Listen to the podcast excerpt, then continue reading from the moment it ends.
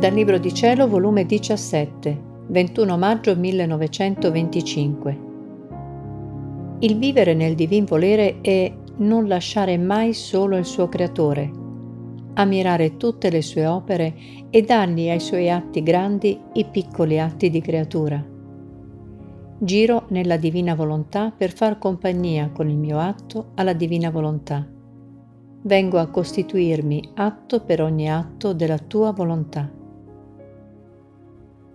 Stavo pensando tra me e quasi mi lamentavo col mio amabile Gesù che delle volte permette che viene e mi fa soffrire alla presenza del confessore. E per quanto io faccia resistere di non cadere in quello stato di perdimento dei miei sensi e di pene, mi riesce impossibile. Dico a Gesù, Amor mio, c'era tempo stanotte, c'è tempo oggi di venire e di farmi soffrire. Per ora che sta il confessore, lasciami libera e dopo farai ciò che vuoi, sarò a tua disposizione.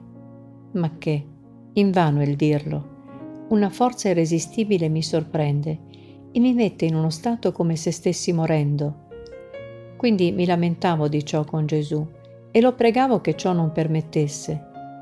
E lui, tutto bontà, mi ha detto, Figlia mia, se ciò permetto è per la fermezza del confessore che non smette di pregarmi di farti soffrire sempre con lo scopo della mia gloria e di placarmi. Se io non concorressi, resterei disonorato in te e faresti mettere in dubbio le verità che ti ho manifestato, tanto sulla mia volontà quanto sulle altre virtù. Si direbbe, dov'è l'ubbidienza della vittima che deve essere trasmutata anche la stessa natura nella voluta obbedienza? Sicché tu vorresti disonorarmi, e non far credere che sono io che ti parlo e che opero in te. Oltre di ciò, tu devi sapere che per affidare a te la missione della mia volontà, se non ti tolsi la macchia originale come feci con la mia diletta mamma, ti tolsi il fomite della concupiscenza e il geme della corruzione, perché conveniva al decoro e alla santità della mia volontà che non prendesse posto in una volontà e natura corrotta sarebbero state come nubi di rimpetto al sole del mio volere, e le conoscenze di esso, come raggi, non sarebbero penetrate e preso possesso dell'anima tua. Ora, stando la mia volontà in te, con te sta legato tutto il cielo, la Vergine Santissima, tutti i santi e angeli, perché essa è vita di ciascuno di loro.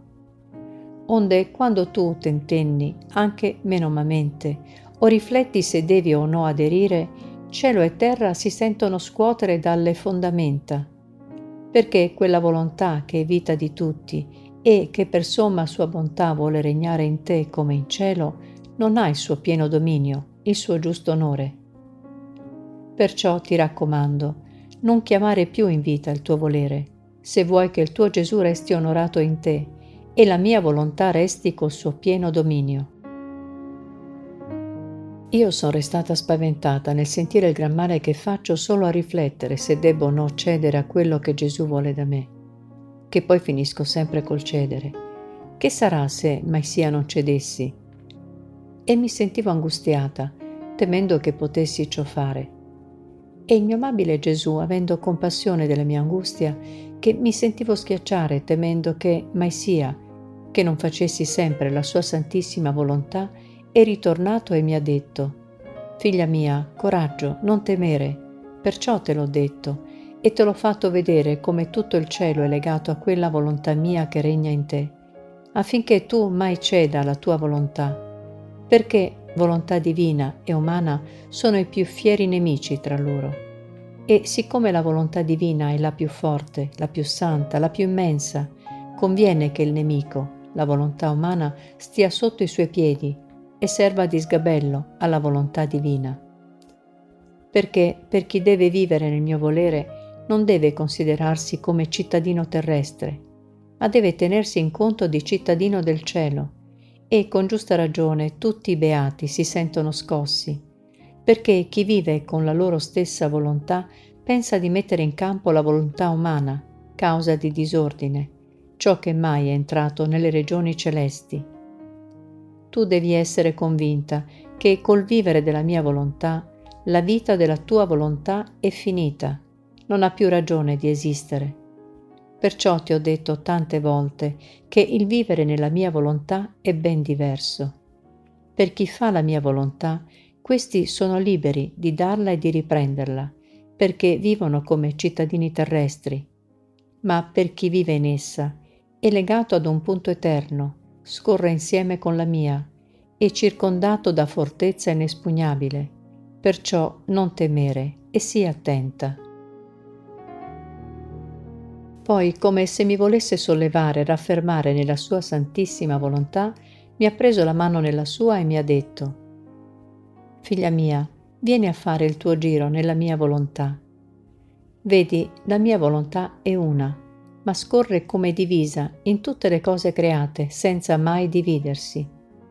Guarda le stelle, l'azzurro cielo, il sole, la luna, le piante, i fiori, i frutti, i campi, la terra, il mare, tutto e tutti.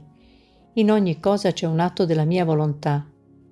E non solo c'è un atto, ma vi è rimasta come conservatrice del mio stesso atto in ogni cosa creata. La mia volontà non vuole restare sola nel suo atto, ma vuole la compagnia del tuo atto, vuole il tuo ricambio.